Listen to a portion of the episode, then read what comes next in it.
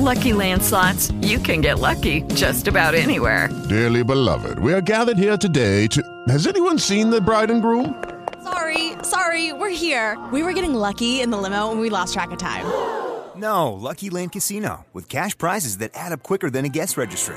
In that case, I pronounce you lucky. Play for free at LuckyLandSlots.com. Daily bonuses are waiting. No purchase necessary. Void where prohibited by law. 18 plus. Terms and conditions apply. See website for details. Dare alle cose il nome giusto è il primo passo verso la consapevolezza. Molte donne infatti confondono i legami difficili con le relazioni tossiche, quelle in cui lui ti usa o ti fa sentire sbagliata, in tanti modi diversi. Ti umilia, ti svaluta, ti priva delle amiche, dei soldi, del lavoro, delle uscite, di quella gonna che ti piace tanto. Insomma, lentamente ti annienta.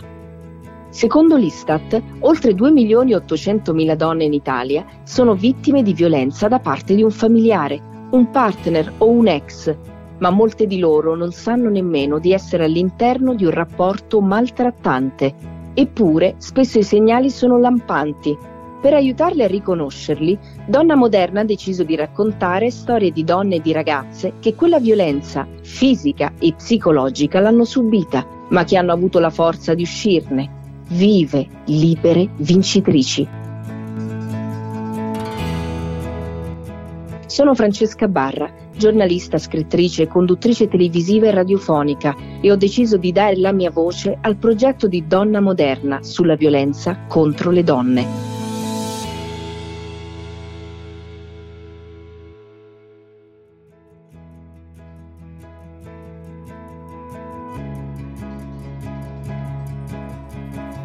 Chi ti ama non ti fa male. È un podcast di Donna Moderna. La puntata di questa settimana si intitola Non ti ama se ti riduci sul lastrico. È la storia vera di Cristina, che è stata aiutata dalla Global Thinking Foundation, fondazione dedicata alla diffusione dell'educazione finanziaria e digitale per la prevenzione della violenza economica. A commentarla è la sua presidente e fondatrice, Claudia Segre.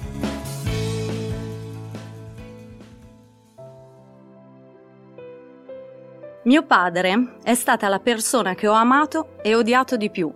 L'ho amato per tutto quello che mi ha dato. L'ho odiato per tutto quello che mi ha tolto. Mi ha dato la mia forza e la libertà di pensarmi capace di affrontare le difficoltà, ma mi ha tolto la possibilità di fare gli studi che avrei voluto io, di vivere spensierata la mia giovinezza e di avere oggi dei soldi da parte. Mio padre mi ha ridotto sul lastrico. E non solo me, ma anche le mie sorelle.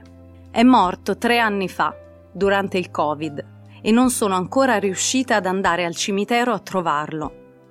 Il cerchio, per me, non si è chiuso affatto. Non mi sento sollevata dalla sua morte, tutt'altro. Almeno quando era vivo potevo prendermela con lui per i debiti che mi aveva lasciato. Ora ho solo un fantasma che si affaccia nelle mie giornate e mi ricorda che, sì, sono piena di debiti e pagherò finché campo. Vivo con il mio compagno e i nostri due figli, di 4 e 9 anni, facendo ogni mese i conti per capire se possiamo permetterci la pizzeria. E se io devo fare una visita medica privata, le spese che toccano a me, quel mese deve pagarle lui. Un gioco di equilibri e bilancino che però non mina il nostro essere famiglia, il sentirci l'uno parte dell'altro, perché ho imparato col tempo a separare i due piani la Cristina mamma e compagna e la Cristina figlia, col suo carico di problemi. Quel carico me lo porterò dietro a vita perché per estinguere il debito che ancora c'è, il mio stipendio è stato pignorato. Un quinto va tutti i mesi alla società finanziaria che ha preso in carico i crediti della banca.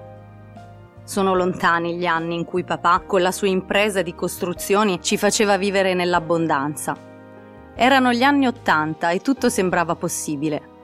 Peccato che Tangentopoli travolse anche lui, le sue società e tutto il suo patrimonio. Ci fu un fallimento, ma mio padre apparteneva a quella generazione di capitani per cui contavano prima i dipendenti, poi i familiari. E così cominciò a vendere case per saldare i debiti e pagare le persone che lavoravano per lui. Ma essendo fallito, non poteva aprire società a suo nome e così usò la famiglia, noi e la mamma. Quando avevo 18 anni, mi fece firmare la mia prima mazzetta di cambiali. Io firmai e fu la prima di tante altre firme di cui per molti anni non capii il senso.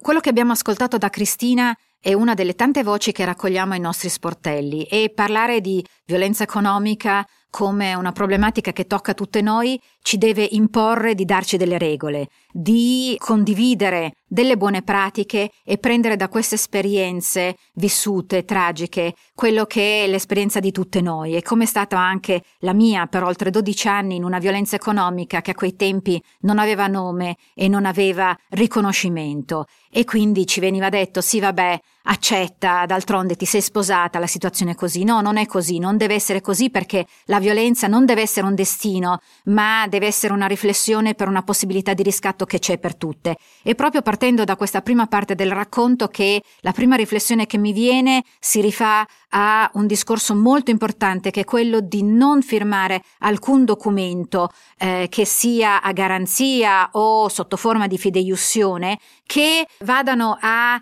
rompere quello che è il nostro equilibrio, quello che è il nostro profilo lungimirante nei confronti di una sostenibilità economica necessaria per noi e per i nostri cari. Quindi prima di tutto dobbiamo metterci nelle condizioni di ragionare su noi stesse per capire ciò che possiamo o non possiamo fare. Certamente possiamo venire in aiuto, ma fino a quando e come. Quindi questo è una prima tutela che dobbiamo metterci di fronte agli occhi. Non firmiamo nulla che non sia davanti a un funzionario che prenda atto del benefirma e che non sia ben chiaro che cosa vuol dire nel tempo questo impegno che andiamo a prenderci perché dietro ogni firma c'è un impegno e c'è un'ipoteca per la nostra vita e il nostro equilibrio economico. Nel frattempo avevo finito le superiori e ovviamente avevo fatto quello che voleva lui. A casa nostra non c'era molta libertà di scelta o si prendeva la scuola per geometri o quella per ragionieri. Oggi non sarebbe strano che una ragazza studi come geometra, ma vent'anni fa era ancora un terreno poco battuto dalle donne. Comunque a me toccò la quota geometra, come a mia sorella più grande. L'altra è diventata suo malgrado ragioniera.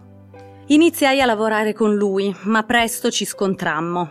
Io non sopportavo che lui mi trattasse da dipendente anche se oggi capisco il valore del suo insegnamento. Ricordo una nostra litigata furiosa dopo la quale chiesi a mia mamma di mandarlo via da casa. Vederlo tutto il giorno e anche alla sera era troppo per me. Loro erano di fatto separati, ma lui aveva occupato la taverna e posto come condizione che da lì non se ne sarebbe andato. La mamma avrebbe potuto trovare una soluzione diversa se avesse capito come stavo veramente Invece non ebbe il coraggio di affrontarlo. Per lei, mandarlo via avrebbe significato rinunciare per sempre alla remota possibilità di rimettersi insieme. Era una donna d'altri tempi, ma io mi sentii tradita. La cosa mi ferì a tal punto che da quel giorno il rapporto con mia mamma si guastò. Andai a stare un po' da mia nonna, poi rientrai a casa e lavorai col papà per qualche anno. Dopo me ne andai non sopportavo più di prendere ordini da lui. Oggi certo mia mamma la capisco di più, anche perché ho capito che comunque lui non se ne sarebbe mai andato da lì. Infatti non se ne volle andare neanche quando la mamma morì e noi avremmo voluto vendere la casa per coprire una parte di debiti. Niente. Restò lì e limitò così la nostra libertà anche di sposarci. Intanto continuava a riempirsi di debiti che cercava di sanare chiedendo prestiti, che poi non riusciva a coprire, e creando nuove società. Ma lo faceva a nome nostro. Prima l'aveva fatto con la mamma, che anche lei, senza capire, aveva sempre firmato tutto. Poi aveva replicato il modello con noi. In pratica, aveva dato vita a una piccola galassia di società intestate a moglie e figlie, mal consigliato dal commercialista di allora. Lui diceva per il vostro bene, ma intanto aveva creato un sistema perverso, una spirale infinita di debiti che non sarebbe mai riuscito a saldare. Se ci penso adesso, non mi sembra neanche di essere stata io quella persona, così ignara, inconsapevole, a digiuno di qualsiasi nozione di budget e finanze. Ora, per dire, con il mio compagno condividiamo al 100% il budget familiare e pianifichiamo qualsiasi spesa, insieme.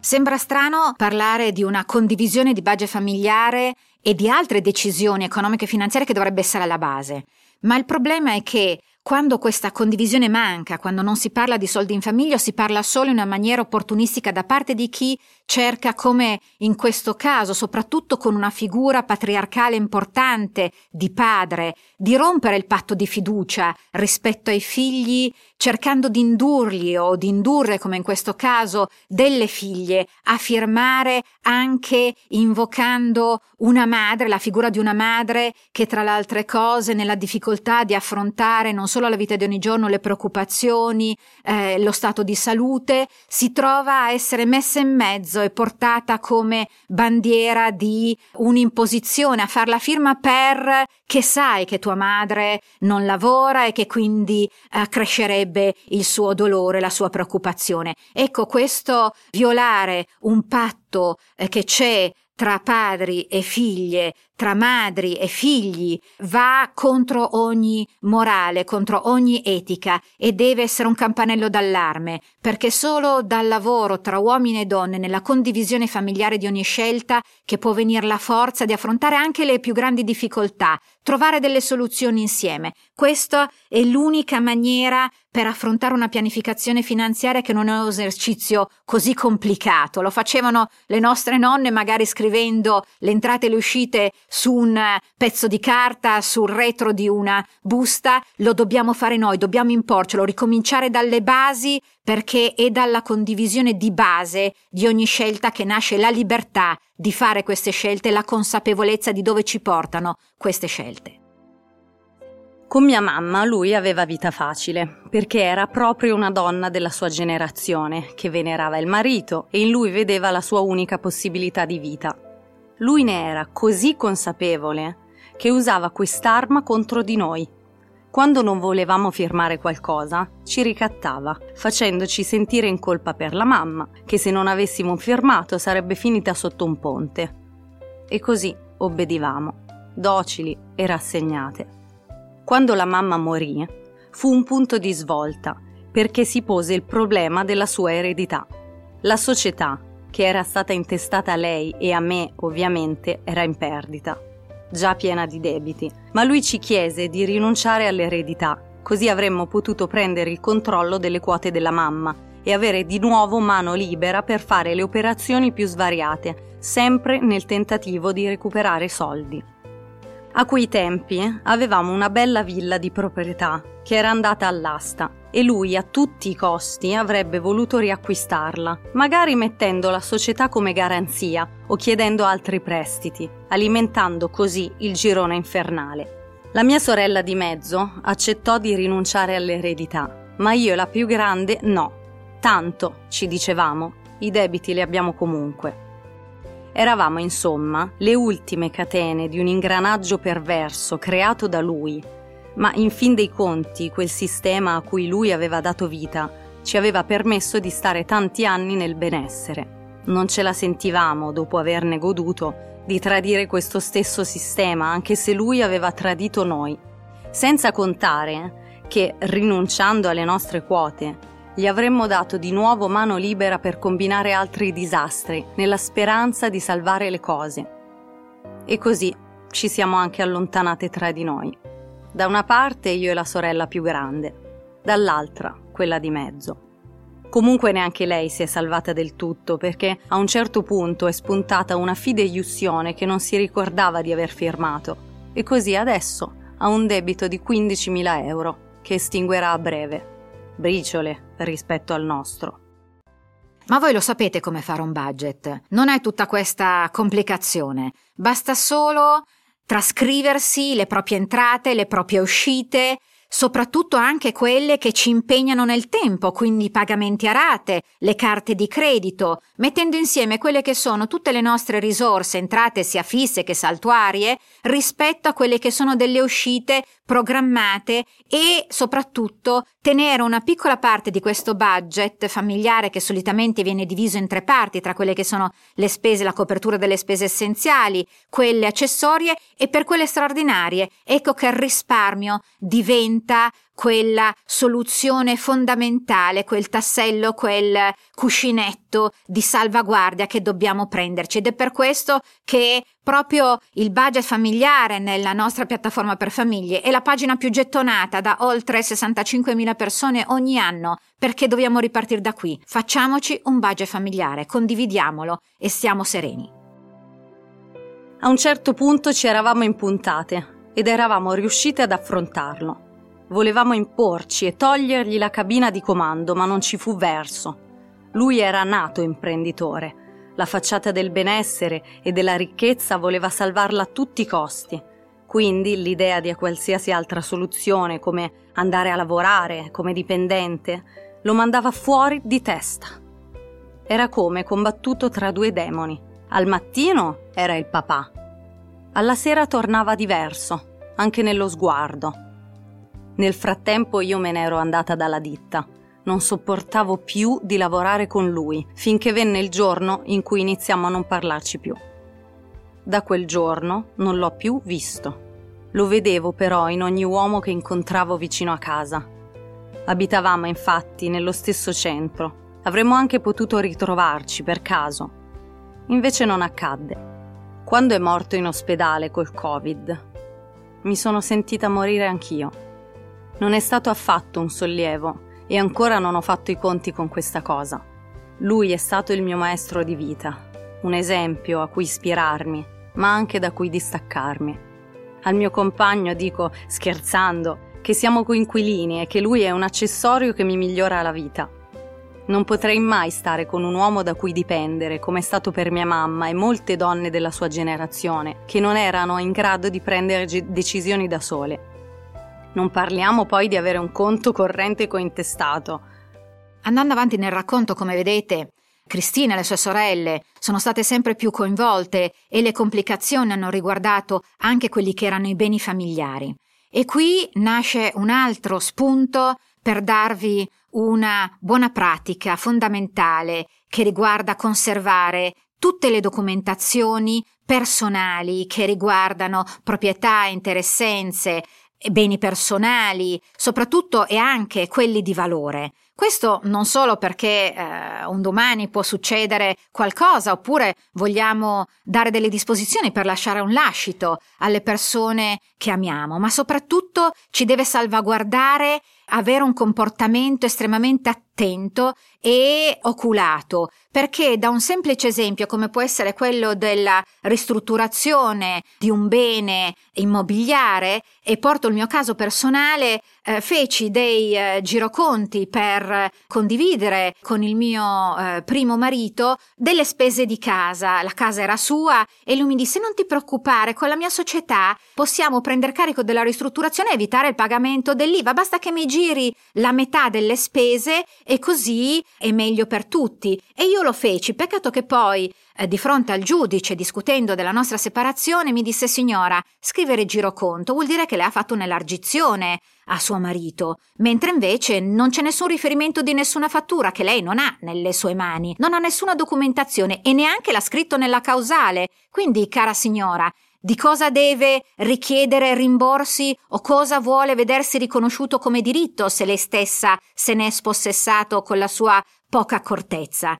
Ecco, io vorrei che nessuno si trovasse nella situazione di doversi sentir dire sei stata maldestra, sei stata poco attenta, ecco, sei stata stupida perché ti sei fidata. Tuteliamo prima tutto noi stesse, non perché siamo egoiste, non perché veniamo meno a un patto d'amore, ma perché il primo amore lo dobbiamo avere verso noi stesse, tutelarci, tenere le documentazioni, trascrivere le causali in maniera corretta, perché non succede di nuovo quello che è successo e succede purtroppo ancora a molte di noi. Tutte noi sorelle abbiamo dovuto ricorrere ad avvocati e ora ci affidiamo al saldo e stralcio, ma lo sappiamo Un conto è ottenerlo su piccole cifre, un conto su centinaia di migliaia di euro.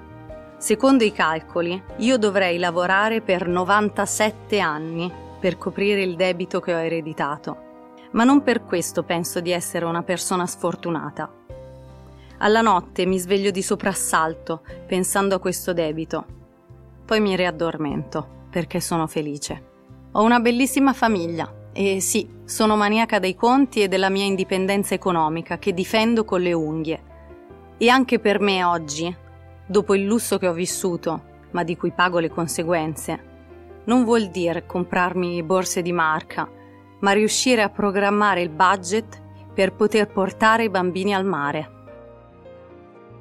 Un altro aspetto della vita coniugale, della vita familiare, è quello certamente della gestione dei conti correnti. E qui viene un punto dolente. Sapete che nel 2017 una ricerca episteme dice che il 37% di donne in Italia non ha il proprio conto corrente personale. Una ricerca che è stata ripresa nel 2019 dal CNEL e che noi recentemente abbiamo rifatto con dati aggiornati perché dopo il Covid Finalmente abbiamo visto un miglioramento, ormai sono solo più il 17,7% delle donne lavoratrici che non hanno un conto corrente. Ma non basta, è ancora troppo, perché certamente molte di queste donne dicono di avere esclusivamente un conto corrente personale, condiviso con il proprio compagno o il proprio marito. E nel conto corrente condiviso spesso ci sono delle trappole se non ci salvaguardiamo per quello che abbiamo detto prima. Prima di tutto, occhio alle causali. Secondariamente, dobbiamo sempre monitorare il nostro conto corrente anche utilizzando l'intranet della nostra banca che ci permette una suddivisione delle spese già catalogate a seconda di come avvengono. E soprattutto ricordarsi che avere un proprio conto corrente personale a fianco di quello condiviso per le spese di famiglia è una tutela in più per la stessa famiglia, per qualsiasi cosa che potesse succedere eh, all'interno della famiglia, soprattutto quando magari uno dei due è un lavoratore professionista. Quindi se dobbiamo fare una grande attenzione all'utilizzo di conti correnti condivisi, ricordo anche che proprio dai conti correnti condivisi possono avvenire spossessamenti ed è questo il motivo per cui in fondazione noi, occupandoci di violenza economica, abbiamo dedicato un grande lavoro soprattutto alle ludopatie digitali che creano spossessamenti nei conti correnti, dei quali coloro che sono cointestatari non vengono a conoscenza se non quando il conto va in rosso piuttosto che cercare di affiancare le donne nel loro percorso di autodeterminazione e di gestione del proprio conto corrente e del rapporto con la banca. Ecco perché una fondazione che si occupa di prevenzione all'abuso finanziario e alla violenza economica si occupa proprio di ascoltare le voci come quella di Cristina, di aiutare le donne come Cristina che cercano di affrancarsi da situazioni che hanno delle implicazioni familiari che coinvolgono più persone e coinvolgono anche dei minori, dei minori ai quali non si ha il coraggio di dire non posso sposarmi, sono sovraindebitata. Questo sovraindebitamento è accaduto perché è venuta meno un patto di fiducia e di amore che avevo con mio padre, un padre che mi ha tradito, un padre che ha cambiato il mio futuro, ma adesso questo futuro me lo voglio riprendere nelle mani. Ed è per questo che anche quando le resistenze del maltrattante vedono difficoltà anche ad accettare soluzioni logiche che possono essere alienare i beni di famiglia per venire incontro a questo sovraindebitamento, noi dobbiamo agire nella tutela, a fianco delle donne e con la forza che ha avuto Cristina nell'affrontare tutto questo e noi insieme a lei ad accompagnarla e a far sentire la nostra voce anche in questa occasione grazie a questa iniziativa. Se anche tu, come le protagoniste delle nostre puntate, hai avuto una relazione tossica di violenza fisica, psicologica, verbale, economica, siamo qui per ascoltarti e per cercare di aiutarti. Mandaci la tua storia alla mail parlaci di te at donnamoderna.com oppure un direct sul nostro Instagram. Noi le raccoglieremo e le racconteremo per te. Chi ti ama non ti fa male. È un podcast di donna moderna. I testi sono di Barbara Racchetti. La cura editoriale è di Marta Bonini. Il sound design è di Patrizia Missaggio. E io sono Maria Elena Viola, direttrice di Donna Moderna.